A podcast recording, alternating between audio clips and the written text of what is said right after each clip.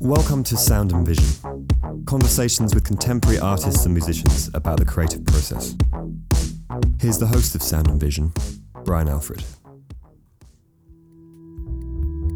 Ridley Howard was born in 1973 in Atlanta, Georgia. He received his BA and BFA from the University of Georgia Athens and his MFA from the School of the Museum of Fine Arts in Boston. He also went to the Skowhegan School of Painting and Sculpture in Maine. He currently shows with Marinaro Gallery in New York, Andréhn-Schiptjenko Gallery in Stockholm, and Frederic Snitzer Gallery in Miami. His paintings were most recently on view in his current solo exhibition at Marinaro Gallery, New York, as well as the Atlanta Biennial at the Contemporary, and the group show Intimisms at James Cohan Gallery in New York. He's also the co founder of Gallery 106 Green in Brooklyn He's received awards from the Pollock-Krasner Foundation, the Joan Mitchell Foundation, as well as the New York Foundation of the Arts. Ridley came over to my apartment while visiting from Atlanta, and we spoke about differences between making art in school and years later as a practicing artist, working and living in New York versus other cities, our shared love of soccer, starting a gallery, the impact of a good teacher, and much more. Here's our conversation. No, no, Holly and I talked about we were we both taught off and on, and um, there are moments when you're like talking to grad students about their work, and uh, you realize that the criticism you're giving them is the criticism that you you're sort of like thinking about your work. Yeah. Um, in a kind of detached, subconscious way, but I, I, think you like challenge students in ways that you want to be challenged. Right.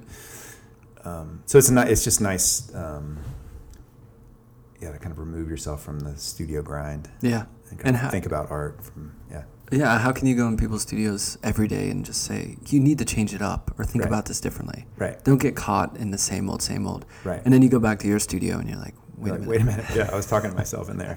Practice yeah. what I you preach. Play a little more. Yeah. Or whatever. Yeah.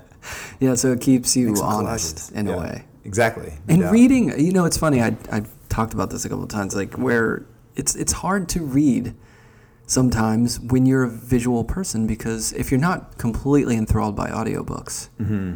when you have the creative time, you're kind of painting. Mm-hmm. You know, and for me, when I'm not painting, I'm usually, you know, doing something dad related. Right, or like vegging out. Exactly, yeah. or watching sports. Right, which is a big thing. A sort of like.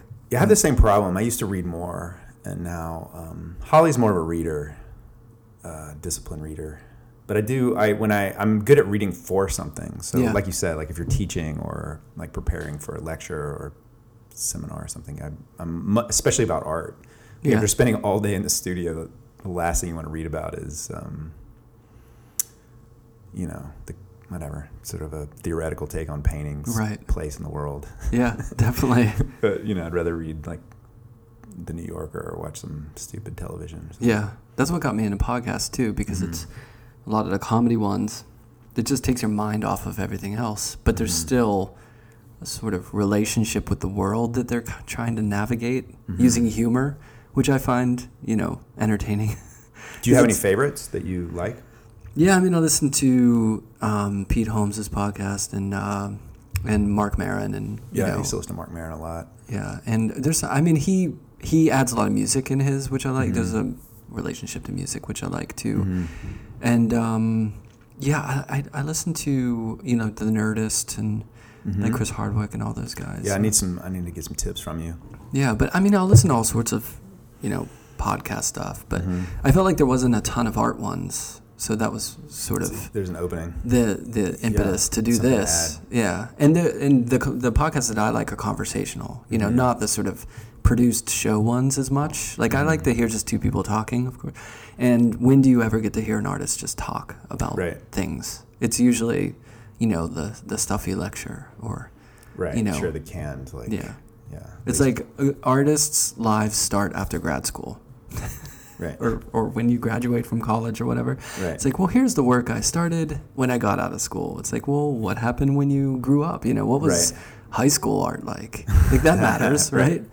Because like the more and more I talk about it, the more I realize that when you're young, like a lot of that mm. stuff really Oh, I think- informs your life. I think in a way, like the work I'm making now is just um, a more developed version of stuff I was making when I was in ninth grade. Right.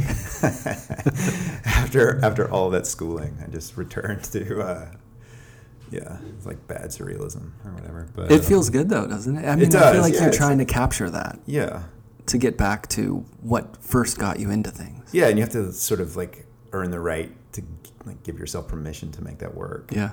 I mean, it's, it's a little bit of a stretch. My my high school work wasn't amazing or anything. It's just, um, but you do have certain like I think you have impulses and reasons you want to make things at that age that don't ever you never really shake that. Yeah. Um, And sensibilities. yeah, no doubt. Like there's, I remember when I was in school, um, one of my teachers was asking me about color. He's like, "Well, why does your color look?" He's like, "You have a very specific palette." And he's like, "It's kind of these muted colors, and why, why is that?" You know. And at that point, I was using like craft paint that my mom used to use around the house, or that was Mhm. always around from you know the craft store. So I felt like conceptually that was like a link. I was like, well, it's stuff I grew up around or whatever. But Mhm. I feel like there is an intuitive sense of color that people have, Mhm. and you can push that. But there is a fallback to the way you mix color, the way you. hmm Just a logic of Yeah. yeah. And I mean, it's probably like music. You know, there's just a way. There's a kind of like mathematical structure to color mixing in the same way that like playing the guitar. Has Yeah. So- and so I do. I mean, I think I have. You know, I have a system and systems, and I try to push them and change them. But um, you know, the way that I think about color structure is very different than the way you do, or the way Holly does, or Yeah. any whatever any painter. yeah, but when you see artists who grow up in Brazil, there tends to be, not always, but there tends to be kind of a more vibrant palette, or you know, maybe it's Mhm. just what you're around. You know Sure. what I mean? And I grew up in Pittsburgh, which was gray. it's a gray town, you know, and I think that to some extent maybe informs. yeah. Uh, I don't know a familiarity with certain colors. Uh-huh. I know color's so difficult to to kind of wrap your head around. You know, it's kind of like It why do you choose certain notes on the guitar? Right. it's like well, Just feels right. yeah, and there's Uh-huh. certain things you listen to that maybe you feel comfortable with. And I think it's so, like as a as a painter, um, you know, when you're in school, there's a kind of you have to sort of understand the reason for everything. So you like, you know, I'd have some sort of conceptual packaging for why I like to use the color blue or Mhm. whatever. And talk about Rebecca Solnit or I don't know, um, longing and. Um, but I think at some point you just get the you like earn the right to say, well, I just want to look at this. yeah, I just have the urge to do it, and that's why I did it. yeah. it's like you have to go through the ringer. You know, Yeah. you have to go through all that stuff and then come out of it and be like, I feel like using blue today. Right. And it's not. It's in, in a funny. Way. It's not like an anti-intellectual position at all. It's like, you know, I could talk about it at length, but um, there is something interesting about that urge that you just have to give into it Yeah, sometimes. Trusting your instincts. Yeah. you know it takes a certain amount of time i used to hear that when i was younger this idea that you know you have to work a certain amount of time to really feel like you understand certain things Mhm. about, but now that i'm older i kind of understand what they're talking about you know No doubt. it's just you over that experience hmm there's certain things that just come to you you know that before that's i think that's why you do conceptualize things when you're younger because you feel like you have to defend it because it's a raw decision or something Yeah, and there's also there's this kind of like awareness of being on stage as a young artist, but also when you when you're in school. So you're sort of answering answering to your, you know, the faculty member in your mind or Yeah. the like panel that's going to pass or fail your, you know, Right. semester. the 12 people in the group Yeah, crits when when do you get that after school Right. never Ever. 12 people telling you why your work is failing. Why it sucks. and then when you get out of school and you have like your first opening, everybody tells you it looks great. Oh, yeah, Like, it's amazing. Yeah. Right. You're like, this feels weird. Right. And you don't trust it at all. No, yeah. Looks great. Looks great. Fantastic work. yeah. Like six months ago, you were telling me it wasn't great. That is kind of a big switch, isn't Yeah. it? That no one really talks about that much. But it is a, it's kind of a, It's just social etiquette of um, postgraduate art. right. Exactly. And it took, so, it's so difficult to get yourself into that position of hanging 15 pieces that people can Mhm. respond to. Right. Then maybe that's part of the battle too. It's like you've earned the hey, it looks great. Right. You got it on the wall. Well, you know, it's true. Actually, I think as when I first moved to New York and I was young, um, I, I think I was much more opinionated and fiery about the work I liked and didn't like. And having, you know, survived the art world for 15, 17 years or whatever, um, you know, I, I just respect people that do it at this point. Like, you know, your work may not be my thing or it may be exactly what I want to see, but I just respect the, the fact that you're like making it and you're Yeah. grinding and you found a way to keep going. Um, and so I, I feel less opinionated about most shows I see. And there's things that I really love that I'm always drawn to, but um, but I, I never leave a show and think, God, I hate that. Or, Like you're angry. yeah, like oh, why do they have a show? It Yeah. sucks. Yeah, Yeah, I don't get that anymore either. I've No. become a real sort of cheerleader Right. for artists because it isn't easy. I mean, occasionally, like if I see something that is so predictably sort of hooked into a trend of the Mm-hmm. day, that will like annoy me. But Yeah. um, No, I agree. I just don't bitch about it. Anymore. yeah, no, it's like yeah, Like, go, Right. did you see that show? That's bullshit. Oh, You know, man, like, yeah. Like, why are they in the biennial? yeah. Yeah, like way to go.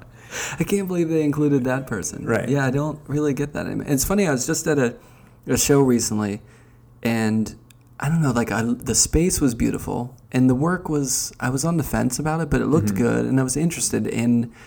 I was interested in the fact that I wasn't sold by the work. Right. Do you know what I mean? Like that was to me enticing in a way. I was like, Right. hmm, I, I think I might not be crazy about this. Right, and you think about it.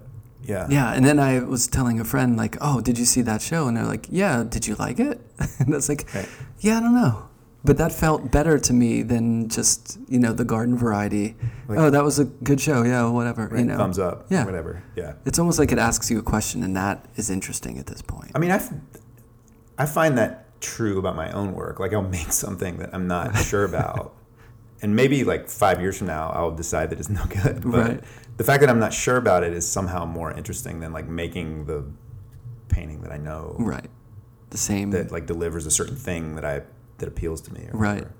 Yeah, it's really interesting how that cycles, you know, Mm-hmm. and throughout. Once you're, and that's the thing. Once you make work for over ten years, I imagine it's a lot different too when you've been making work for forty or fifty years. Right. But those tiny little shifts become big to you, you know, where other people might just see the work and be like, "It's not that different."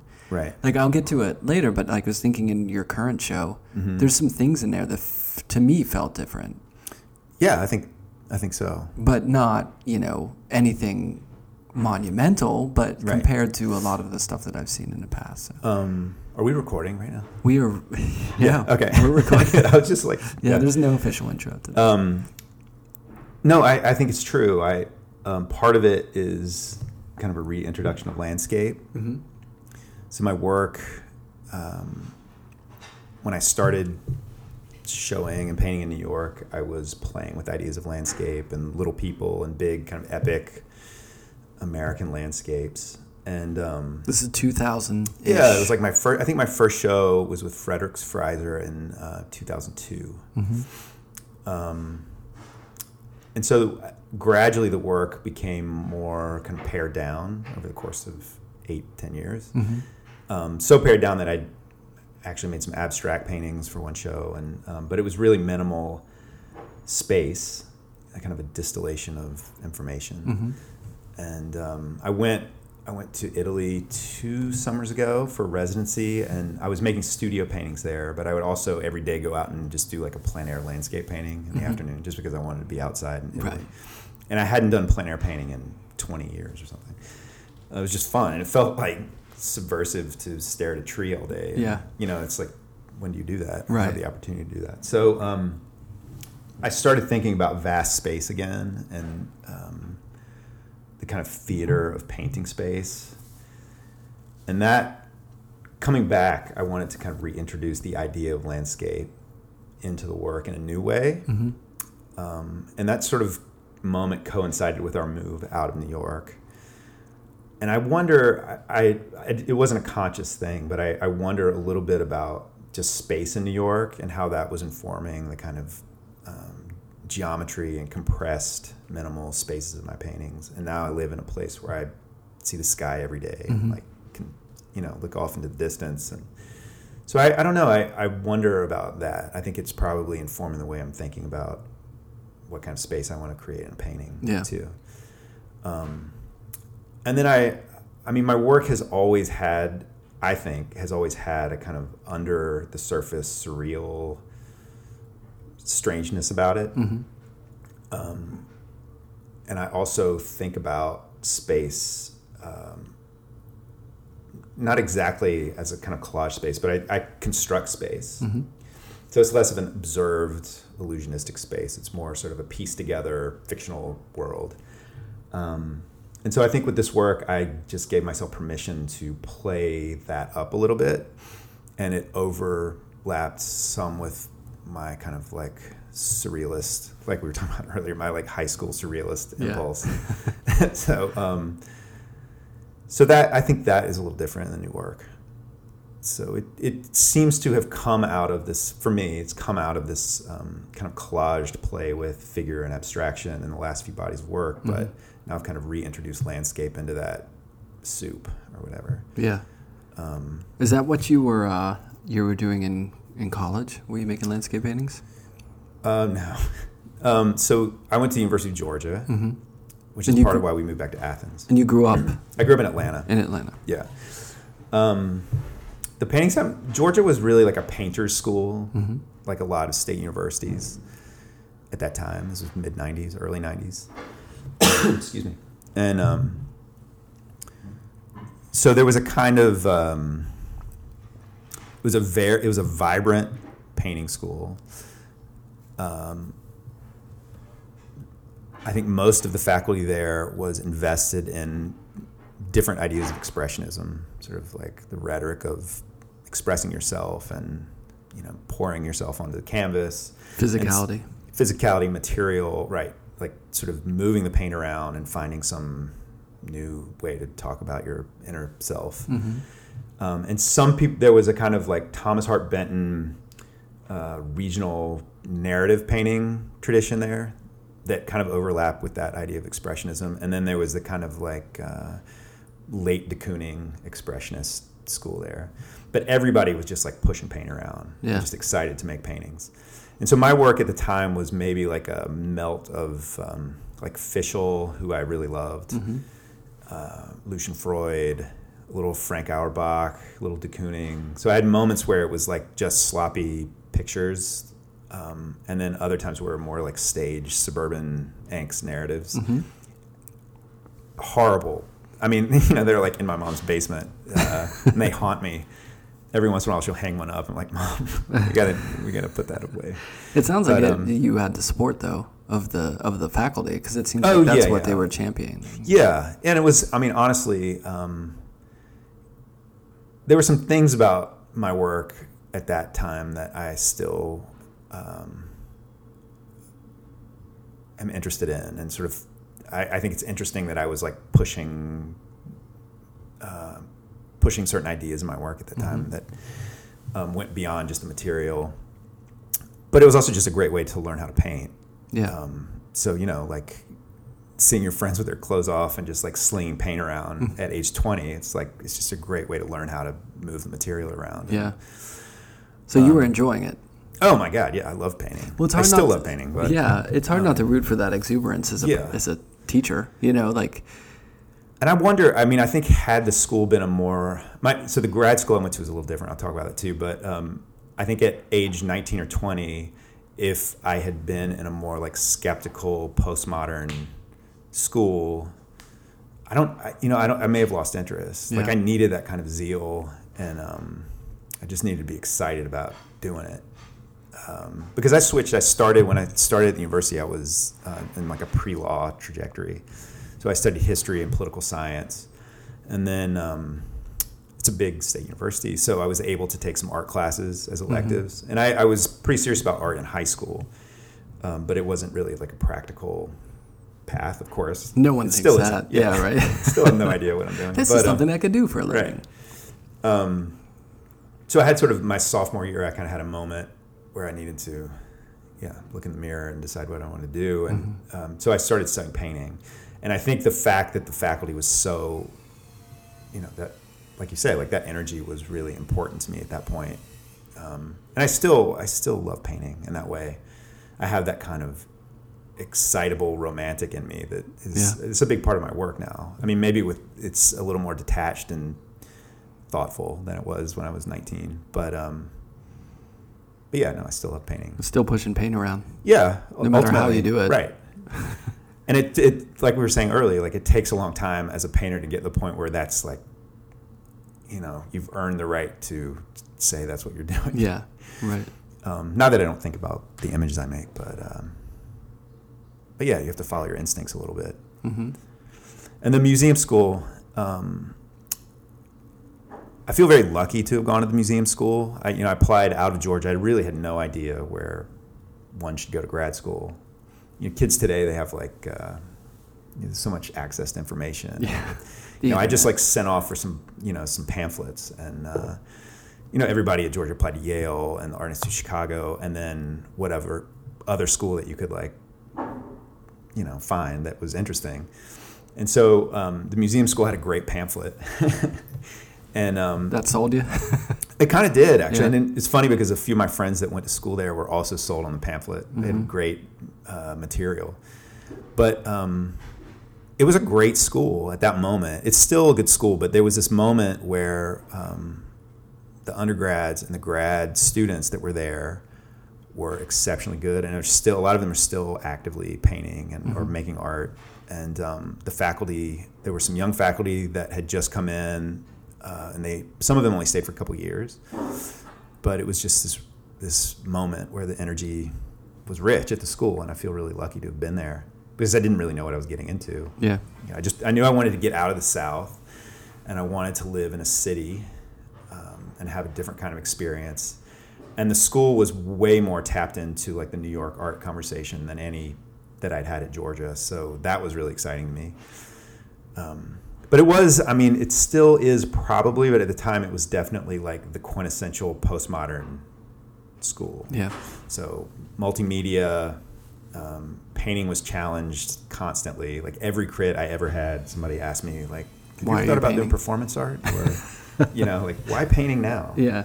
And um, I mean, it was. I think for me, it was really important to hear that and think about it. Like I, Yeah. I, I even stopped painting. Certainly slowed down the painting for a while. Did some other things, but um, you know, getting back to painting, I had to really know why I wanted to do it Yeah. um, and it was I think it was healthy. It was kind of a perfect combination with my undergrad experience. And I've said this before, but I think maybe the work I make now, in some ways, is a combination of those two ways of thinking about painting. Because Yeah. I have, on one hand, I'm really, like I said, I have romantic impulses as a painter, Mm-hmm. but I'm also really aware of the history of images and think about construction, constructing space and constructing pictures and what does it all mean. Yeah. Um, so I think I can. I try to have my cake and eat it too, sort of with the work, but um, but you kind of do that too. I mean, you sort of, you know, like you you seem to be really invested in images and like the transformative kind of possibility of image, but it's also seems like you're really aware of language and the language of images too, in a more kind of intellectual way, I guess. Maybe I don't know. That's just sort of how I see. it. Sure. Right. I don't know. I found myself. I find it so much easier to talk about other people's work Uh-huh. because I'm so like knee deep in my own stuff that I don't even know how to package it or you know what I mean. Well, that's why I'm trying to talk about your work because I don't want to talk about mine. Um, I like that yours though. You had that north south experience. You know what I mean? It, it's it's sort of like the Mason Dixon line, right. like Yeah. change up of like you know approach. Yeah. Was it a big transition socially too, like growing up in the south and then coming up north, or Um, was it pretty easy as a college student? You know, at that Well, age. I mean, I. It's funny because I my family's from Atlanta, and like I was the first in my family to leave Atlanta, and so it did it did feel like a big deal. Especially this is pre-internet, or Yeah. sort of like as the internet was taking off. So we didn't, you know, like now, kids that grew up in the suburbs of Atlanta have access to everything Yeah. that kids in New York do, or what you know. You're exposed to Um, it all. Right. But then it was like, oh wow, you're going up there, like Yeah. and uh, so it, it felt like a big deal. And then when I got to Boston, my accent used to be much thicker. Mhm. It's coming back a little bit since I moved to Athens, but uh, it used to be really thick. and then I remember being in some kind of like seminar classes, and I would speak in Yeah. class. People were like, "What? Where did this guy Who is this hick?" Um, Isn't it funny like that? Yeah. That you disguise it. You it, I think like- it just went away. It was just like it just disappeared. Yeah. Um, but I, you know, it's, I did have a moment I, at the museum school. Everybody was making work, either directly or indirectly, about identity at the time. This was like The uh, nineties. the '90s, Yeah. yeah, late '90s. So um, I did have a moment where I was sort of thinking about like growing up in the South and Southern literature, and Mm-hmm. you know, uh, some of that was pushed on me. Like you should be thinking about this, Right, but it's also it was of you. interesting to like kind of uh, to investigate that some. Um, and it is it's interesting being back now. But I, you know, I, I Atlanta is really different than it was when I was a kid. Mm-hmm. Um, it's a really diverse city. There's a lot of creative money in Atlanta now, which wasn't. It used to be, um, you know, sort of like the downtown towny scene. Um, now I think the film industry's really blown up. The Yeah. music industry's really blown up. The uh, the food culture is really blown up. So there's a lot of creative, progressive money there. Um, Sports are big too, right? Sports are big. That brings in yeah. a certain element of And so the art community and the music scene are really, um, I, they feel very energized in a, in a way that that wasn't the case when I was young. Mm-hmm. And the city's also maybe six times, five times the size it was when I was in high school. So it was a million plus, and now it's like six million Mm-hmm. in the whole metro area.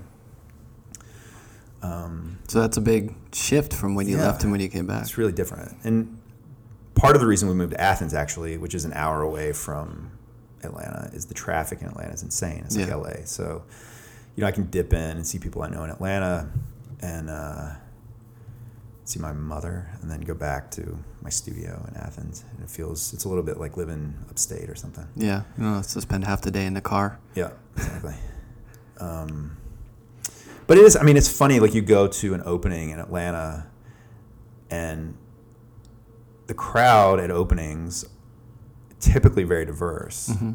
in a way that the Brooklyn art scene is not. Like you go to Chelsea, and it's like Those you know, there are a few yeah, people yeah. of color, and it's a lot of white kids from Right. like uh, you know art schools on the East Coast. Yeah. In Atlanta, like the the cultural community is really diverse in an interesting way, and so I kind of like it's not as an art scene, it's not really happening, happening, happening yet, but um, it feels new and sort of like the future of um, if if some things happen with the way that people collect there or support the arts, I feel like it could really be something special. Yeah.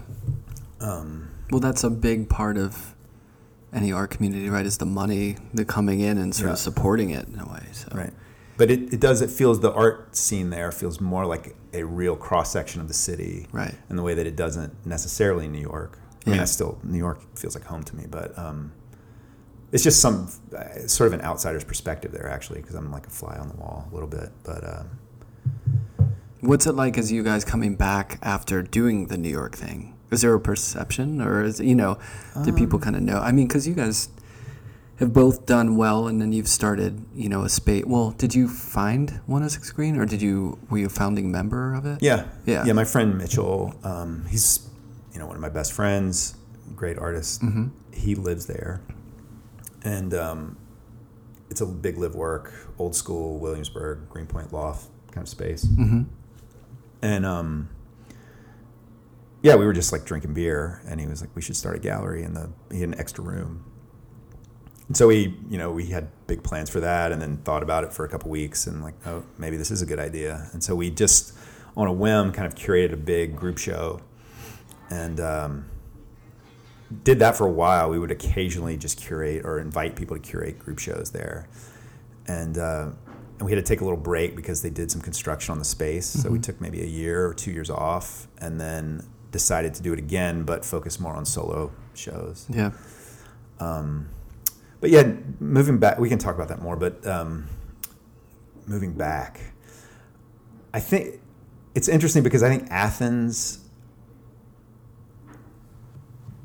There's a real music scene in Athens that's Yeah. still very um, active, and like if you're if you're an 18 year old kid in a band south of DC, you probably moved to Athens for a Yeah.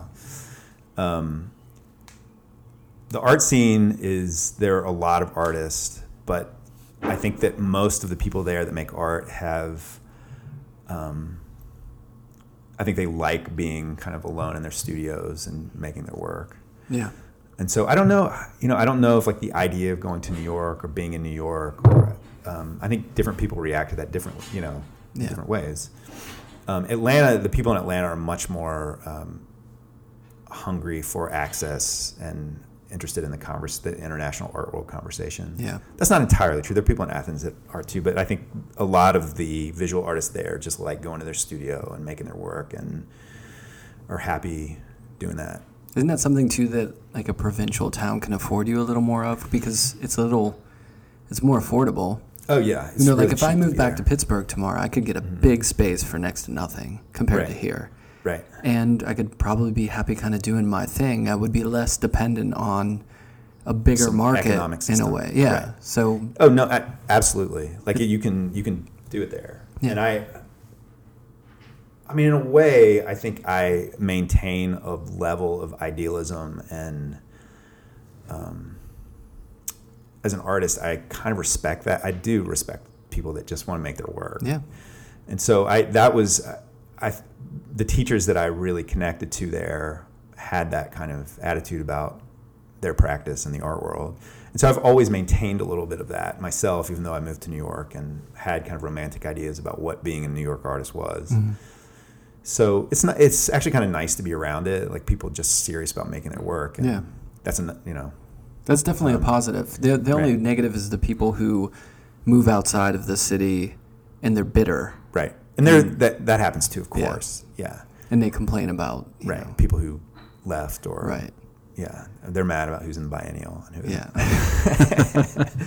Even Um, though they're like way outside of that. right. Or they. I mean, yeah, and I, of course, this is not just about Athens. This is about just like it's like um, different pockets of the art world Yeah. nationally, but um, oftentimes the people that um, hate the art world the most want in the most. Yeah. You Yeah. know, That's like- totally true. Yeah. Um, but it's you know I don't know it's a mess. I mean I, if it's um, it's a mess. Like the, I was just thinking about the like crazy networks of the art world. Yeah. Like the systems of the art. It's, it is a mess. But it seems like there are there's sort of two economic systems that support artists, and one is academia is one, Mhm. and then there's some some pocket of what we think of as the art world is the Right. other. And uh, I don't know. I I think a lot of people believe that academia is a pure place where people are just like interested in ideas, and Mhm. but it's not. It's not. No, it's not. Yeah, I mean the art world in some ways is um, as superficial and flawed as it can be. It also gen- like generates amazing work Yeah. and energy and um, at all levels. Right. You know, from the bluest blue chip all the way down. Mm-hmm. Um, yeah, it's just something I've been thinking about a lot since moving there because, um, yeah, in- a lot of towns like that, the university supports the art community. Yeah. It was the same at VCU a little bit, although VCU um, is far more tapped into the art world, the bigger art world, Yeah. than a lot of schools, state schools. There's a lot of artists coming right out of there. Oh yeah, and yeah, yeah, and teaching there. Yeah, and going teaching too. Yeah. Um, I mean, Georgia's still a great school, but it's, I've just been thinking about like small towns versus big cities, and both have things to offer, and um, yeah, Yeah, and I tell things to think students, I tell students, you can make it work. I mean, if you're dedicated and working hard, Mhm. you'll kind of. I feel like you'll, or to a large extent, you'll find a place that is going to serve you. You know, Right. like if you're going to thrive, or if a provincial town is the best place for you, it's almost like you'll get there. you Right. know. If you need that energy of like L.A. or New York or Mm-hmm. London or something, you know, you'll find your way there, and then you'll just. It'll be important enough that you'll just make it happen. You know. Yeah, and I do. I mean, I think as the day I left Athens, because of my attachment to certain professors I had there, that was um, I could talk more about them specifically, but they were really like great artists, and they just hung out in Athens and made their work. Mm-hmm. And I, I respected that so much. I think the day I left and thought, all right, I want to go to New York, I always in the back of my mind thought, but one day I want to like Yeah. bail on New York and come back and just, Right. you know. So that's where I am now. so I, I don't mean I hope I don't sound critical of that universe. It's Yeah. like there it's really um, it's just it's interesting to think about the contrast at this point. Right. Having because I had very like nostalgic um, kind of I- idealized ideas about what it meant to be there in the same way that maybe I did moving here as well. But the reality of both places is an interesting thing to think about. Yeah, and ever shifting. I mean, it's been no stranger to, you know, a topic of discussion in these conversations that you know New York has changed so much. Oh my God. It's not easy Yeah. to live here. I'm sure. It, well, it's been easier at points. Not maybe. Maybe financially it's been easier, but it's been a little more rough around the edges, or you know, a little Mm-hmm. crazy at times, or whatever. But now it's just you know, space is an issue. Yeah, the cost of real estate. Yeah, it's a real issue, and because No, I mean that was why ultimately why we left. Um, I had a studio over here in Williamsburg. I had it for 15 years, way below market. Got- Mhm. my landlord was like the nicest guy. Let me stay far longer than he should have. and um, I lost that studio. Uh, at the same time, we had been we lost our rent stabilized apartment through some crazy law loophole. And so we were in another apartment, but the rent in the new apartment was going up again. So I was looking for studios that were like half the size for five times the amount I'd been paying. Yeah. And then our apartment rent was going to go up. And then Holly, of course, she's a painter as well, and so we had she had to have some kind of she was had been working in a bedroom in the apartment, but she needed more space. Her work was sort of getting bigger in scale, and um, it was just it was going to be crazy for us monthly. So um, that was a big part of it. We have I we have this huge warehouse space that we converted into an apartment and two big studios, and I could could never Yeah. think about having that in the city or even really New York State for that matter. Maybe like way up, like uh, Canadian border. Right. to where you go so far north, it becomes expensive Yeah. again. It's like, oh, I hit Syracuse. It's Right. like, exactly. or the Niagara Like Falls. It's- Toronto suburbs. Right. But um, and also I hate the cold weather, so that was a big part of it. Like I just Yeah. I couldn't go upstate and be in the snow six months out of the year. yeah. That's a big trend. I mean, if you're from the South, I don't know Mhm. how people do it. No, I You know, I'm from the Northeast Mhm. and I can't stand the winters here. Athens winter this it was really amazing. Oh, yeah. Yeah, I mean, I think we had one. There was one weekend when we were supposed to get like two inches of snow, and I, I don't think any fell in our neighborhood in Athens. Um, I don't think it. you're allowed to call that winter. right, but it was, um, I, you know, it was like lows in the upper 30s to, you know, like mid 40s. Yeah. That's as It's bad nice. as it gets. Yeah. it's really nice. That's doable. And there, are, you know, the, I think the creative community there is um, rich in a lot of ways too. There are a lot of Mhm. writers there, and a lot of, as I said, a lot of musicians, and it's nice. It's just nice to be around creative people in a laid-back small town Yeah. um, because it, in some ways it doesn't feel that different from Brooklyn uh, at times because there's still like the hipster barbecue place, and, Right. You know, people are tapped into like certain trends in music and culture, and That's another thing about the internet, too. right, Or TV. right. It's like now every town is a food town. There's Right, foodies sure. every like you can get, you know, food. There used to be a day when you go to New York.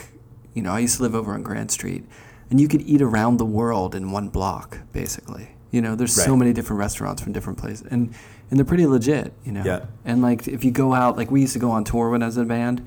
And there was nothing, like no good food. If you found like a divey Vietnamese place, you were it was like heaven. Right. And now it's like every town, you look at these shows, you know, on Food Network or whatever, and there's great food all over from all over. You Yeah. know, I think it's changed, like the information, you know, becoming accessible at the same time. Like everything is becoming Yeah, more. what people accessible. want for themselves has changed Yeah. for that reason. Right. No, I, I mean, I think when I was in school in Athens, there was like there was one Italian restaurant, um, one what was thought to be sort of like an upscale Mexican restaurant, but it was. I mean, if it were still around, I'm sure I wouldn't love it. Right. Um, and then one sort of place like you take your parents when they came to town, and now they're. I mean, it's so retro. I was going to try to say restaurant rich, but it came out differently. Uh, restaurant rich. So yeah, there's a lot of food, and it's Yeah. nice. It's nice. Yeah. And that was something when we talked about moving upstate. A lot of the towns we were looking at were, you know, off season especially. It was like they were like ghost towns. Yeah.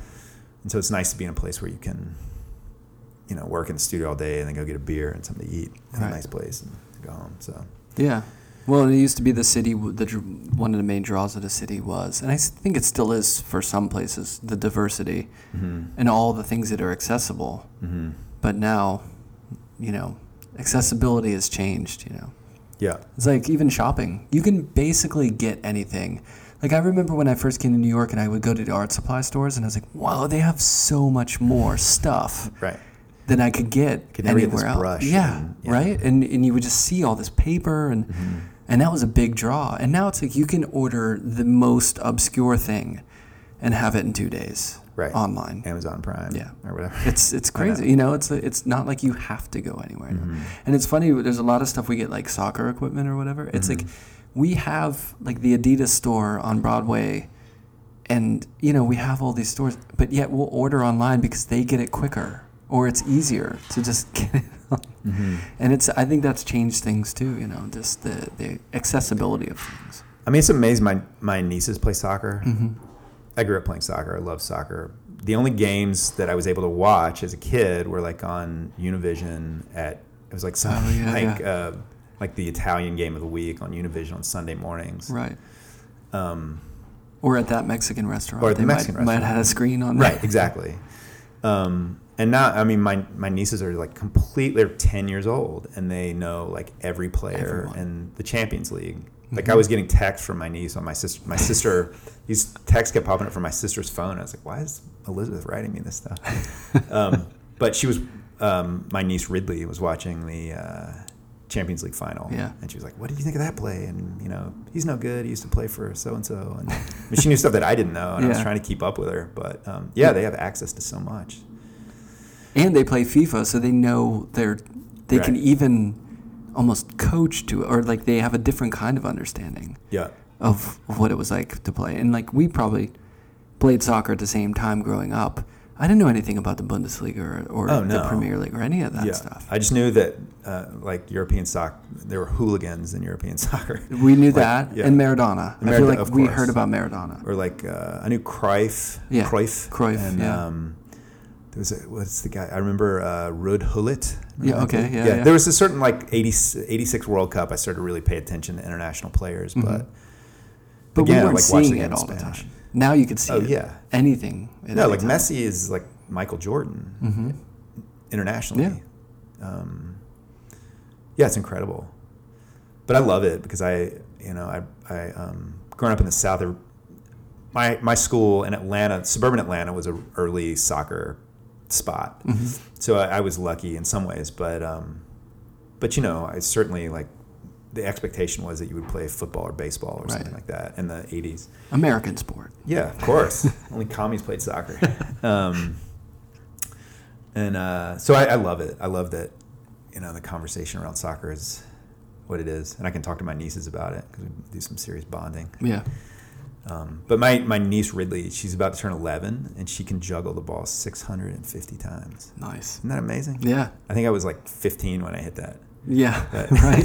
yeah. And with and if she's a you're beast. if She's you're a female player in this country, there's hope. Oh, yeah. There's something to shoot for. Oh yeah, and she's she yeah. I mean, it's you know her she plays in a league. You know, everybody's really serious, and you know you hear parent, parents, delusional parents talking Right, about like right. the national team. Yeah. On the sidelines, and you're like they're ten. Like slow down a little bit. Yeah. But uh, and if they are national team quality, they Right. might be already like on some sort of club. You know what I mean? Yeah. Yeah. There's well, at least it's like that for international soccer. It's like you hear Yeah. about these guys who get, you know, we were, our, our family was interested in this kid who's like a cousin of a friend from Japan who signed to Real Madrid. mhm. I think he was eight, seven or eight years That's old or something. Yeah. But you see vi- videos of him in Japan juggling, and he's like walking through the park, juggling at the same time, going up steps, and you know, just like a freak Yeah. of nature, like that kind of like, you know, savantish Yeah. level of of a talent that you know, and then you get into these local games where people Mhm. are parents are getting into it like it's the world, like their kid's going to be in a World Cup, and it's and so much of it's physical. Like you don't know. Like I, I played on a like a kind of a semi-serious club team. Actually, we thought we were very serious at the time, but um, there was a kid on my team who was good. He was really good, one of the better players on the team. And then when he got to be 16 or 17, his body changed, and he went from being good to being like fucking unbelievable. Yeah, yeah. And it was just level. no, nothing anyone could predict. He, Right. he grew. He was tall. He was fast, and um, yeah, he played. He played on the national team. But it was like when you were when he was 14 or 13, You you, wouldn't have picked him as the one. Right. Um, It's like he was no more serious about it than anyone else. He was just like his body just changed in a way that It clicked. gave him an advantage. Yeah. and that, that level, like micro advantages, are everything. Yeah. So like Messi, you know, he's a tiny little guy, Yeah. but he's half a step faster than the best players in the world In lower center of gravity. in lower center of gravity, right? Look at Hazard. People like that who are like, you know, Yeah. super short but super fast and hard to knock over. Oh yeah, I know. I know. My my problem was I I was I worked really hard. I had great skill, and I could see the field well, but I was slow. Mm-hmm. So it's like when they when they talk about players like Messi that see the game in slow motion, like Yeah. I did too, but it was actually like I was. it was actually slow motion. That was the real life Right. speed. of- Yeah, exactly. um, yeah, speed is important. it is. It is. And if I if I had been a half a step or a step faster, I could have, you know. I mean, I almost played in college, but I didn't. I decided to go to be a college student instead of. That's what I like a- did. Yeah, I got a couple of scholarships to like tiny Mhm. soccer schools, and I was like, well, I know. It's like, do I want to be a fourth tier college soccer Right. athlete or college athlete or should I go learn something? right, or like yeah, go drink my way through my freshman sophomore years. Right. Exactly. that's. I mean, that's Um, kind of a big part of it. Yeah. But it's funny that that thing same that same kind of idea applies to, or at least in my experience, um, art. Because I had friends in high school who were great drawers. You know, they Mhm. could, they could, they were talented, but they couldn't think of. You know, they hmm like I was not the most talented artist by any stretch. Not, I still am not. But Oh, that's you know, funny. I would have guessed that you had like No, crazy rendering chops I had or something. no. I was average at best, and I just did what I wanted to do. I was making uh, like abstract paintings on paper in high school hmm because I saw a video of Pollock. My art teacher showed me that, you know, that uh, video of him painting on Yep. the glass, and I was like, "What?" In the, wor-" you know, that blew my Mhm. mind, and I was like, "Well, I'll try to do that," you know, and that sort of lit the fire. It is amazing how high school teachers, like a good high school teacher, changes a lot for art students. And your whole life. Mm-hmm. I was just talking to someone the other day about language. Mm-hmm. I chose French because the French teacher was very sophisticated and intelligent and charming. Mm-hmm. And the Spanish and German teachers were just dudes who were not into it. like Yeah, why were- would you take Spanish? Yeah, why would I take that? there. Uh, yeah, exactly. So I mean, I could have been armed with a language that would be really useful to me as a New York Right. resident. You know, and and uh, now I know French, and I never use. It's probably completely gone. Like when I go, I can understand things, but I can't really Mhm. speak speak French, and um, you know, it's totally useless to me. Right. But if I would have learned Spanish, but it was all because she brought baguettes to class with Nutella, Right. and we wanted the Nutella. Well, it's like the it's like Rushmore. The kid like saves Latin because he Oh, falls in love yeah, with the teacher. Yeah. But those things matter, you know. Mhm. It- it- good teachers, it's a it's a huge thing, you know. No, my art teacher was um, she was amazing. Like we the senior year, junior and senior year, she had it was a studio class, but it was basically a 20th century art history class. Mhm. And so we went through every like ism of 20th century. That's maybe pretty- even started with like Manet. That's amazing. Yeah, and then you would make age. work like you make cubist work, or you Yeah. make like Dada piece, or um, Melting clock. pieces. Yeah, I did. Yeah. Well, I made some melting stuff. Yeah. Yeah, that was. Yeah, um, I found a few of those paintings recently, and I they actually could have been in the show that I just put up. But um, Wow, you still have high school there are a couple work. in my closet downstairs. Nice. Yeah, some choice pieces I Yeah. couldn't get rid of. Um, When you have your retrospective, well, I was th- Those will somebody was talking off. about this recently. It would be cool to do a show of like artists and their like one piece from high school. yeah, that would be. I feel like somebody else suggested that, and I'm stealing the idea now. But um, but it would be cool. It's okay. You can have it. yeah, It's- yeah. If I mount the show first, it doesn't matter. exactly. I was Fauvist in high school, I think. Oh, really? Because I'm That's now I'm good. thinking back to Yeah. like my first work work, like the Uh-huh. first things that I did, where I was like, okay, I'm gonna make a painting, and it was Mhm. mine. It wasn't an assignment or something, Mm-hmm. and it was like a church in Pittsburgh, it's church, church, church, bar, church, bar, Mm-hmm. church, church. You know, so I painted a church, but it was fauvist. It was like these crazy colors, and maybe it was just you know an escape from the gray or something. But that would be good. That would be a good Uh-huh. show. The high school show. The high school art show, yeah. Of all people who, you know, their work is recognized and people feel like they have a specific, you know, aesthetic, like someone Mhm. like whose work is identifiable, and then you just hit them with the high school work to Mhm. show where they came from. Right. It's a good idea. 106 Green. Maybe I was thinking about that. Why not, next right? summer? Maybe. the um, yeah, there was a documentary called Seven Up. Did you see that? No. Um, it's been a while since I've seen it, so uh, forgive me. But they they interview kids, kids in London or in Britain every seven years. So Mhm. starting at age seven, and then fourteen, and then twenty one. But um, they check in with them every seven years, and I think they and they follow them for until they were like in their thirties and forties. Um, but most of them, when they were adults, ended up doing something that they said they wanted to do when they were seven years old. And so Oh, really? the interviews at seven were really telling and actually a great forecast for what their lives would become. And then, you know, when they were 14 or 21, they were wrestling with like what they were supposed to be or Right. what they, um, and then when they'd get, you know, go back to them at 28, they were like, oh yeah, I actually became a fireman or whatever. Yeah. And so I wonder if there's like an artistic equivalent to that. Like Yeah. when you're, you know, when you're learning how to paint, if those impulses and urges actually resurface when you're like you let yourself go there when you're older. That's a really But- interesting premise Mhm. and going to be made. That's going to be have to. The, the study of that will be done by someone who's not an artist. I feel like Right, because for us to have the patience and wherewithal to check in with someone, a group of people over Oh, yeah. a certain amount of time, Right. it's like we are the most looking forward, not looking back people on the planet. I think. Well, maybe we could just do the like the uh, middle school art show, and that would be enough. Yeah, Like, that's true. mhm. You can you know draw the line between in your own mind of Mhm. like how the work whether it connects or not. Right. Yeah, I think it, it probably that's really interesting about people doing what they really want to do though because you kind of I feel like that happens with our work too where kids kind of draw and they do their thing and they're and then society comes in and kind of crushes everything, you know, Mhm. crushes their dreams and like they've got to conform to what you're supposed to do and then Mm-hmm. really I think the rest of the life you're trying to break out of that or capture some of the that early energy in a way. I think so. I think a lot of people try. Yeah. Um, That would explain retirement. you ever notice, like, when people retire, they just start doing all these things? You're like, what the hell are you doing? That's really fuck. what they Yeah. wanted to do their whole life. Right. They're finally like, you know, I'm doing it. Who cares? right. Exactly. I'm just gonna walk around in flip flops and yeah. But I wonder if most painter, or not just painters, most artists will retire and just keep doing their work. Probably. Because I feel like we're really doing what we want. I mean, I think that's the great thing about being an artist. Yeah.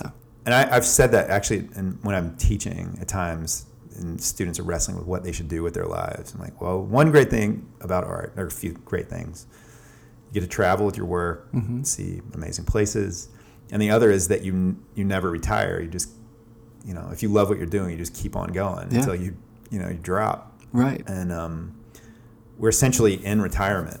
Right? you know, That's like true. like the guy that works at the bank every day wants to be painting, you know, starts painting when he's Right. 60. Yeah. And we George. Bush. George W. Bush, right? yeah, wish he had retired a little earlier. Yeah, he retired. yeah, had he gone to art school. right.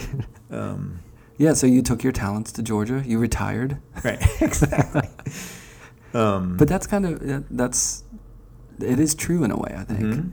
I mean, what you grapple with with the day to day of just making it work as an artist, you gain in the right. and you're just doing what you want to do. right. Which that's why everyone else hates artists because they're like, what? When you tell someone outside, and especially having a kid, like you meet, Mm-hmm. like I meet a lot of people who are. I used to hang out with artists or creative people. Now I hang out with a lot of people who I probably normally wouldn't have circled around, you know. Right. And they're just some of them are baffled. That you make art. Yeah, or just Yeah. like, well, wait, what do you really do? Or Right. how's that working for you? Right, You know exactly. that sort of thing.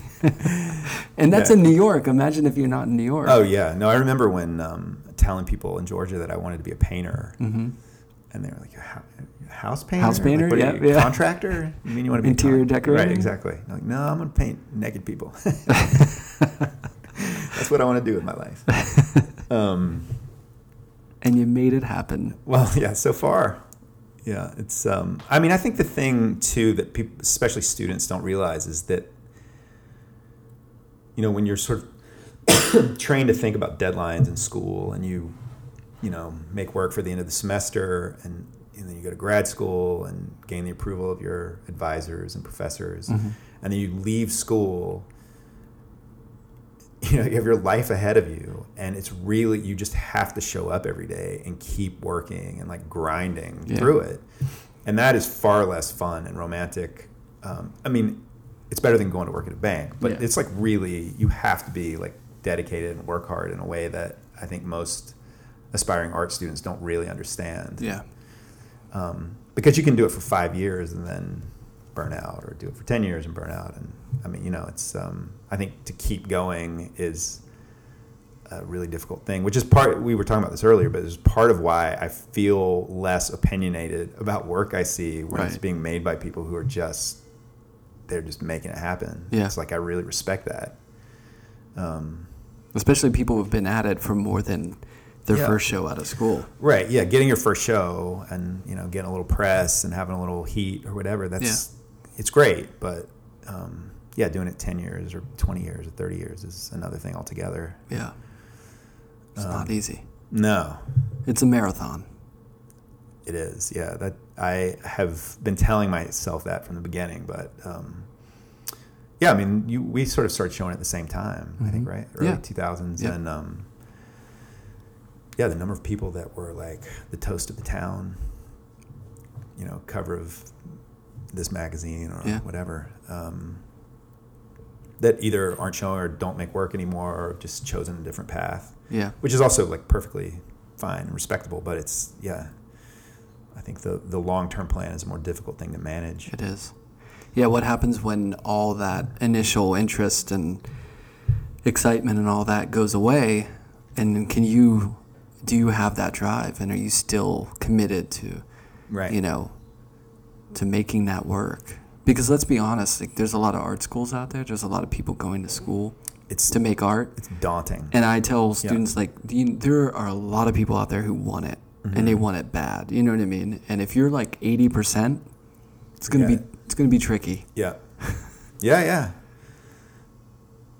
And like I said, when that support system, the support, I think one of the main lines of support for an artist is excitement or interest. You know, like Mm-hmm. energy around the process of making it. hmm You mean in your your own interest or, Yeah, or from just- other people? or yeah, just like that support, Mm-hmm. sys- whether it's a external support system or your internal drive, which often is fueled by excitement about things that are going on. But what happens if things slow down and you don't have a lot of projects or whatever? Right.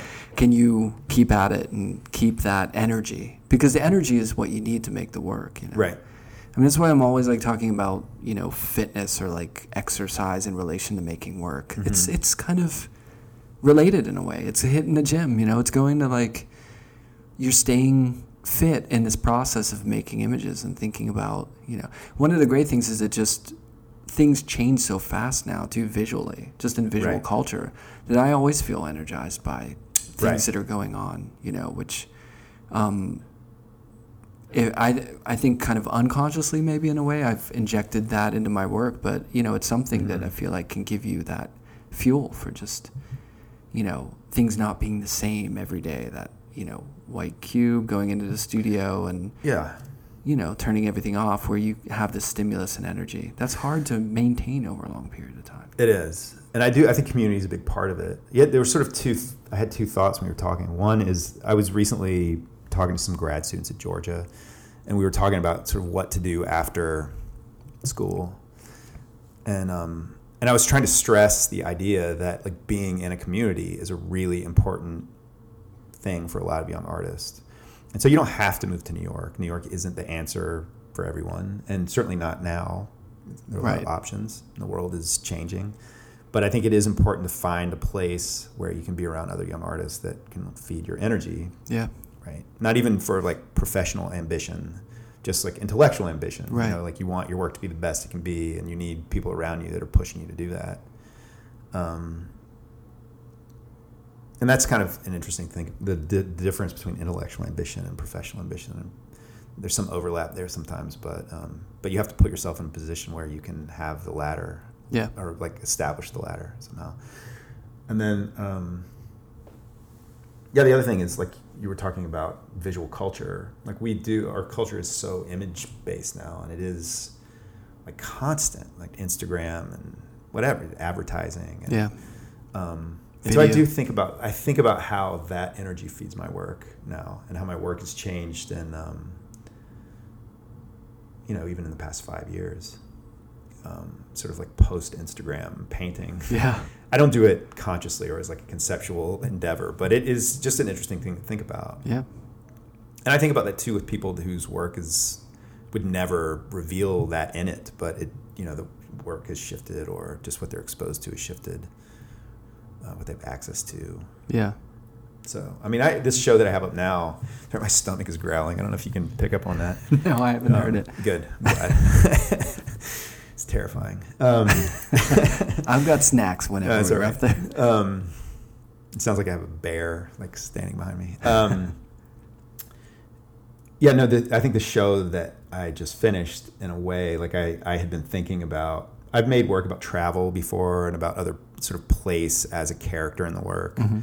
and other series of paintings. But um, there was something about the ubiquitousness of, you know, like travel snapshots, Yeah. and like people on honeymoons or vacation, or like the allure of that, but also the commonness of it. Right. And so you go to wherever Rome, and you have this like personal, like amazing personal experience, and um, but it's something that everyone, you know, like it's happening millions of times a day all over the world. Um, and my, my work is maybe always not to transition and talk about the show, but the um, my work has always dealt with maybe like moments of common experience and kind of almost like cliched experience, and then something maybe potentially more personal or specific to my like take on the world. Yeah. Um, but I think that you know, like Instagram and the abundance of certain kinds of images um, has sort of changed the way, not in a huge way, but in a small way, maybe changed what I include in my paintings or what um, was sort of in the subtext of the work or something. Yeah, I think the uh, you know like the current show, recent work.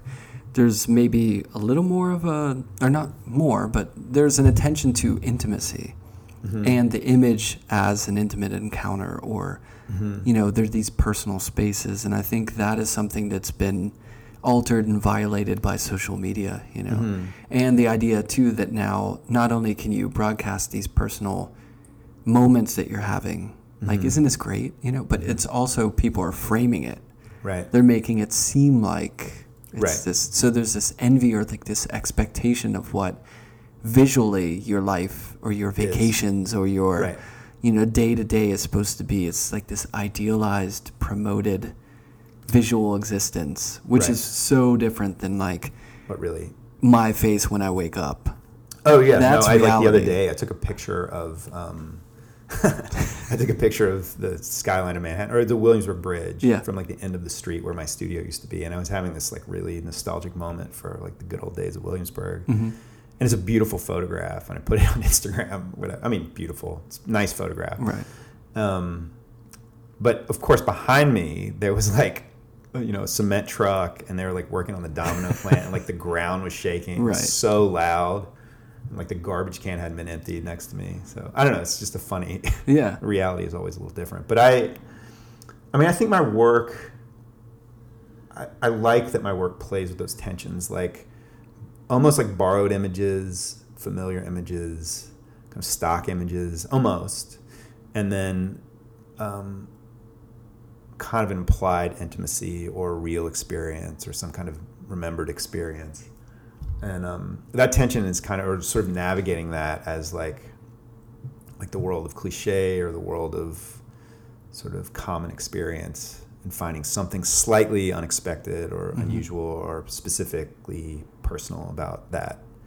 Um, I think it's always been in my work, but maybe it comes out a little more in these new paintings somehow.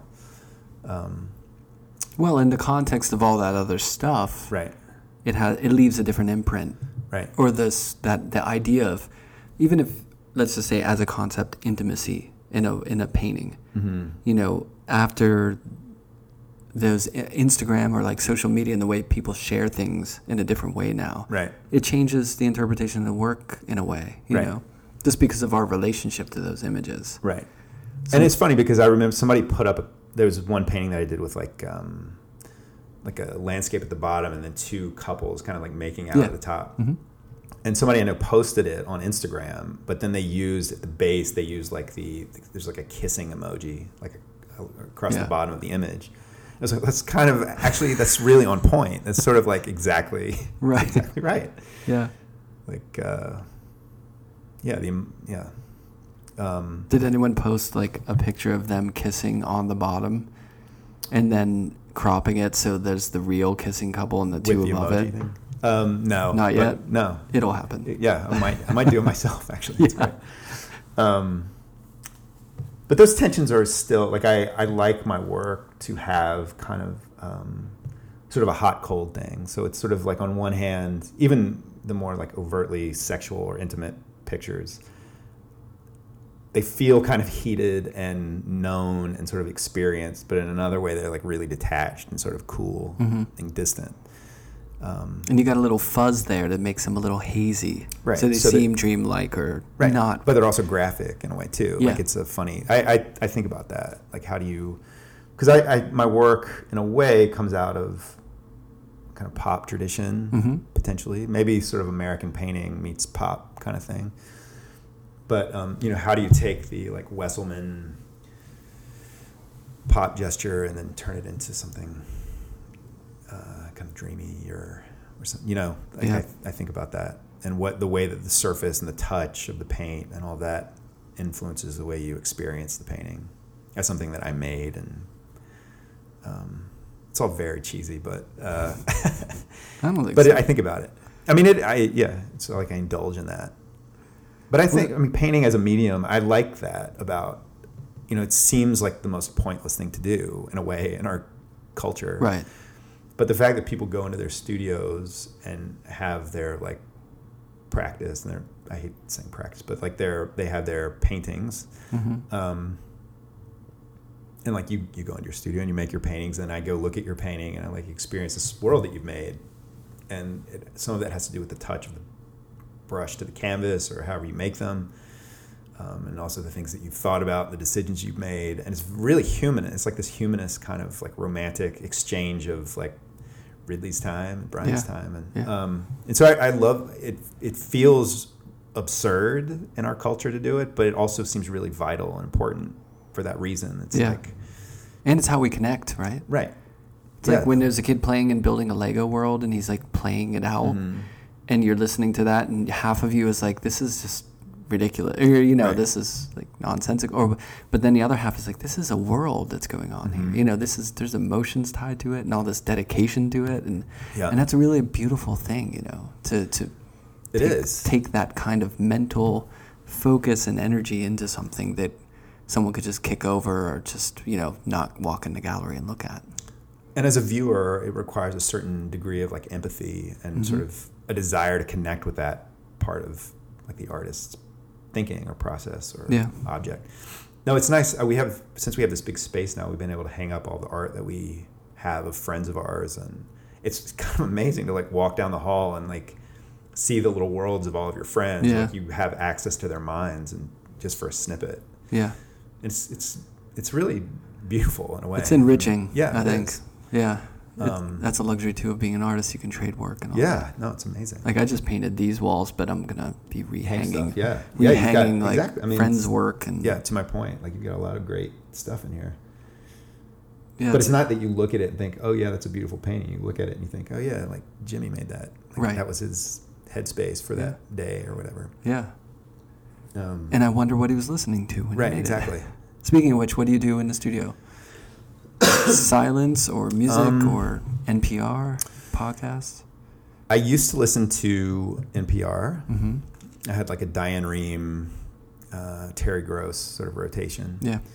And I think like recent events have led me to give up on like political talk for a bit. Yeah. Um, I want to stay informed, but I, you know, I have friends that have really like gone into the the hole. Yeah. And I don't. That's a dangerous place for me to go. 'cause I Yeah. don't, um, so I, I, I want to know kind of what's going on in the world, but I can't listen to pundits talk about it all day long. It's just too depressing. Um, so I've been back on music, Mhm. uh, just like Spotify and Pandora and um, a few podcasts. But I, I'm actually going to ask you for a list when I leave because I do. I like listening to people talk, um, as long as it's not about Trump. Yeah. But I listened. Did you listen to S Town? Did you hear that one? Uh, I, a little bit of it. You should listen to the whole thing. Yeah, because. I've listened to uh, Serial. Oh right. You know, Yeah, yeah. that was yeah. critical. Like everyone was listening to that, and I Yeah. held off for like the first season, and people were like, "You haven't listened to it." I was like, "I'll get around to it," but That sounds good. yeah, Yeah, it's um, that was one that I kind of was listening to as I was finishing the show. Um, yeah, mostly music at this point, and I've I've kind of tapped into like classical playlists. I thought you were gonna say nothing but Dirty South. well, I do. I mix it up, you know, like depending on what kind of energy bump I need. Yeah, But um, you know, I think like jazz and classical music. I- know very little about either, but Mhm. it's really nice to have it on in the background. Yeah. kind of like stimulates your brain, and you can just let it play. You can put on like a Bach playlist and just let it go for like five hours. And I've been have no dipping into classical lately, and I've never been a big classical. No, me either. Yeah. But there's something really, I don't know. God, there's so many things I'm doing lately that are signs of an older person that I. yeah. It I mean, happens. between classical music and going Talk to about bed, retirement. going to bed relatively early. I mean, Uh-huh. this is not a good look. And waking up at like 5 a.m. What is funny to come back to Williamsburg, where I really, um, you know, I, f- I feel like I went from being a young person to an adult Yeah. in Brooklyn, and uh, and to come back here and sort of feel like you see all these kids around, like Yeah. hipster kids and young, beautiful people going out at night. There are a lot more like douchebags and stuff too, but um, but it's funny to like catch yourself in the mirror, like the reflection of a Yeah. of a building. You're like, oh yeah, Yeah, Like, one I'm, of the, my- I'm the uncle now, or whatever. Um, It happens to all of us. it does, it does. But I don't know where where do old OGs go these days? I don't Atlanta? Atlanta, maybe Queens. Yeah. Yeah, we talk about Holly and I talk about coming back here on a more consistent basis. Um, you know, after we both have a few things coming up, and Athens is such a great place to work and focus. But if there's a way to be up here more often, we'd try to do it. But I don't know where we'd go. I think Brooklyn is Yeah. um, it's diff- just price wise, it's a difficult thing to juggle. It's a hard sell, literally. Yeah, so maybe on Jackson Heights or seems yeah. like there are a lot of you artists. know what? I like Ridgewood. Middle Village. Oh yeah. Yeah. Home of Metropolitan Oval, one of the oldest soccer fields in the United States. Oh, yeah. And a great program. Huh. But yeah, if you go out Metropolitan way out there, Middle Village is kind of Okay. somewhere. out. I don't think anyone lives out there. But you know, you know, it's funny. There's like there's these trailblazer artists who go to certain areas, Mm-hmm. And um, there's a lot of other. Well, especially having a kid who plays travel in the city, Mhm. you get to see these neighborhoods. And you're like, really? There's, you know, this is here. Like, you know, and it's mostly like lifer New Yorkers who are like firemen or you know work in Mhm. that community or whatever. But there's areas of just, you know, quaint little places that probably aren't too bad Right. that are only a 10 minute drive from the hip place where you can go to your coffee shop or Right. whatever you want to do. Yeah, my life really changed when I got a car in Brooklyn. I didn't for years. I didn't have one, and then you realize that you can get around pretty easily. And Yeah. And there's parking uh, Right. over here. yeah, There's an art to it. It's kind of fun. I think the real dilemma for me is like, how do you? So I, you know, I'm, I'm really invested and excited about 106 Green, Mhm. and um, it, it's I have it's, I mentioned Rushmore earlier, but I have that kind of like Max Fischer impulse in my life. Like I want to like start a club for Yeah, everything yeah. I'm interested in, and then so I, I have to fight that a little bit because I get myself involved in things, and then I'm like, you know, a month in, I'm like, oh, like I'd rather be in my studio painting, Right. but um but the real question is like do you do i invest energy in like starting a residency in athens or like you know trying to contribute to the art community in atlanta which is actually kind of taken off in a way Mhm. it's interesting there are a lot of really good young artists there and um, there's some good curators there at the museums like could i contribute in some small way to that or should i spend my time coming back to new york and just like satisfying my need to be around my old friends and like the scene Yeah. But, I um, tend to feel like those things that you do to where you're like, well, should I be spending my time in a better way or more productive? Or Mhm. it ends up cycling back and feeding Mhm. you. You know what I mean? There's like certain things that I do outside of making art or whatever, and then I'll meet people who are art related in that outside activity, and I was like, oh Mhm. wow, this is you know what I mean? Like yeah. I tend to not these days for some reason I tend to not close the door on much stuff because I feel like it'll come back to me in Right. some way. The I think energy 106 will. Screen has been that way. It was really like, um, you know, we just wanted to help. Initially, it was sort of a different idea. Like we wanted to create group shows that contextualize kind of like well-known, established artists with emerging artists. Yeah. Put them all in the same room. And then when we started doing solo shows, it was really about giving people opportunities that deserve them Yeah. um, and I still feel like if we had two gallery spaces and time to do it, I feel like We we, could both. like fill out like two really good gallery programs Yeah. of people that don't have representation or don't have shows. Um, It's a lot of work. it is a lot of work, but it's been um, we've kind of like hit the right stride now because the amount of work we put in, um, it benefits the people who do the shows, and then we, in turn, there is a lot of like benefit. We Yeah. Get to contribute, and we meet people, and it's just a nice like community around that. Um, so it's it's definitely come back 100 percent or more. It's giving you that energy. Yeah, no doubt, no doubt. And it's like it's like we were talking about earlier. It's nice to just to go into an artist studio and see what kind of world they're making, and then help them like put it out, Yeah. um, even if it's just a tiny in a tiny way. But Yeah. Um, That's great. Well, tell people about your show up now and then 106 Green in detail, just so okay, if they're interested. um, you mean about the work or about the show that? Well, you can talk about. Well, we talk about the work a little bit, but yeah, just Yeah. tell them about Oh, so, you know um, where it is and how yeah, when, so- how long it's up. And, So the show's up for another two weeks. Um, it's up until the 18th, I Mhm. think. Um, and And it's the- with Marinaro Gallery Mhm. on Grand Street, which used to be Feuer Mesler, right, the second floor, right? second floor space. So I, um,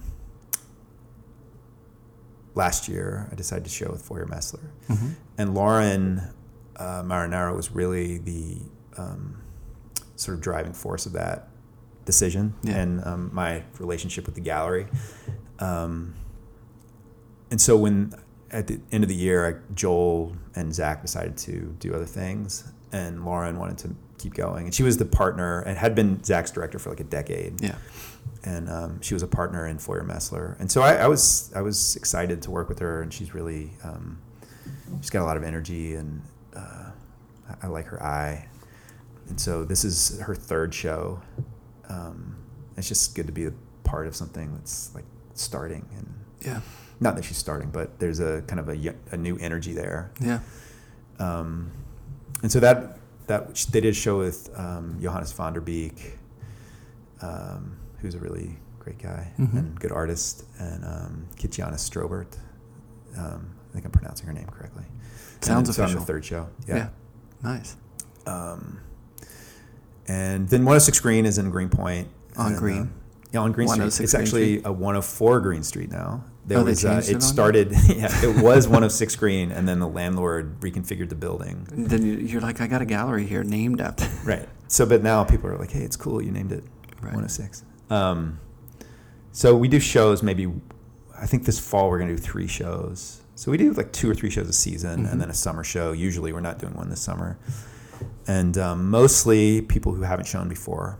Give, we've been doing solo projects with people in New York that haven't shown before, Yeah, um, or maybe they've just shown a little bit. Um, and we've had some, you know, like we've done some really good shows. And the, like I said, the artists. I, mean, I think that's one thing about living in New York. We were talking about the difference between Athens and New York. I think that you, when you live here, you realize like the vast talent at all levels of the art world. And so you may know personally, you may know somebody that's in the Whitney Biennial, and you may also know somebody that's never had a show before. Yeah. But you see them after being here a long time. You see them as equals. and, you feel um, pretty good about both of the work, right? Oh, absolutely. Yeah. That's what I mean. Like Yeah. you, there, there are people who've never shown before that you respect just as much or more than artists who are like showing consistently. Yeah, And so that that part of 106 Green has been really great to like give people shows that should have them, right. um, and for whatever reason they haven't yet had the opportunity. So um, So Yeah, yeah, so we have a, our next show is going to be in mid August. We just closed one yesterday. Um, Amanda Baldwin, who was at VCU when I was there Mhm. as a visiting teacher, and um, and then the, sh- the Courtney Andrews is going to be our show in August and September. She does performance and video. We're going to show a big video piece, and um, so it's cool. I mean, our overhead. I think one thing that's been great about it is our overhead is so low, essentially nothing, because Mitchell had the space and Mhm. was it was just sitting there that we can do shows that you know a gallery in Chelsea or Lower East Side or even in Williamsburg that's paying higher rent can't Yeah. do. So um, It's freedom. yeah, no, it's great. We can we can kind of play around and people can do projects they wouldn't normally show or do. Um, so yeah, it's been really good. And you know, my friend Mitchell is a, he's a great artist and is really like the driving force of that operation. Especially now that I'm in Athens or Holly and I are in Athens, so it's um, he's sort of the the heart and soul of the place. Yeah. But and John Lutz, who is the director, is uh, he was at Sardine Mm-hmm. and he's he's been curating shows for a long time. He's really he was a really good curator and was working with um, someone at Sardine, and then uh, left to kind of do some solo projects, and then decided that he wanted to help us out. So, um, yeah, he does some curating and a lot of the communication with people that write us, Yeah. which is a lot of work. Yeah. So it's nice that he he he's more interested in curating and being a dealer than Holly and Mitchell and I. So it's Yeah. been a nice addition to the team. It's a good balance. Yeah, absolutely. Nice. Um, Great. yeah. Well, that was my stomach before. no, no, like I'm gonna go get a hamburger or something. Like, get a proper snack. yeah, Yeah. exactly. Cool. Well, thanks for uh, thanks for coming over Oh man, It was thank great you to- for uh, yeah, thanks for the conversation. to catch up. Yeah, I mean, and uh, and everyone can see your stuff on your website too, right? Kind of- my website is not the best, the but gallery? the Marinaro website, yeah, Marinaro. has the new work. Gotcha. Um, yeah, and I'm doing a show in Mexico City. I'm gonna do some small paintings in the fall. nice. Are you going? Pretty psyched about that. Yeah, yeah, yeah, yeah. So I'm just starting that. It's nice to have like a something to work on right after a show, Right. so I won't like sink into Postpartum. the bourbon or whatever. but yeah, no, get back to it. Nice. Uh, but yeah, but Cool. yeah, thanks a lot. I'm a huge admirer of your work. It's great Thanks, that we man. could talk. Thanks for coming over. Yeah. Cool.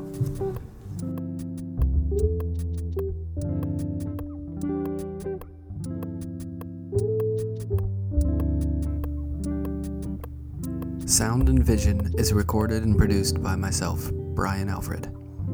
The introduction and introduction music is by Michael Lovett, who records as the musical act NZCA Lines. All other music was written and performed by myself. You can find images and information about the podcast at soundandvisionpodcast.com. You can find more about me and my artwork at paintchanger.com. Thanks for listening.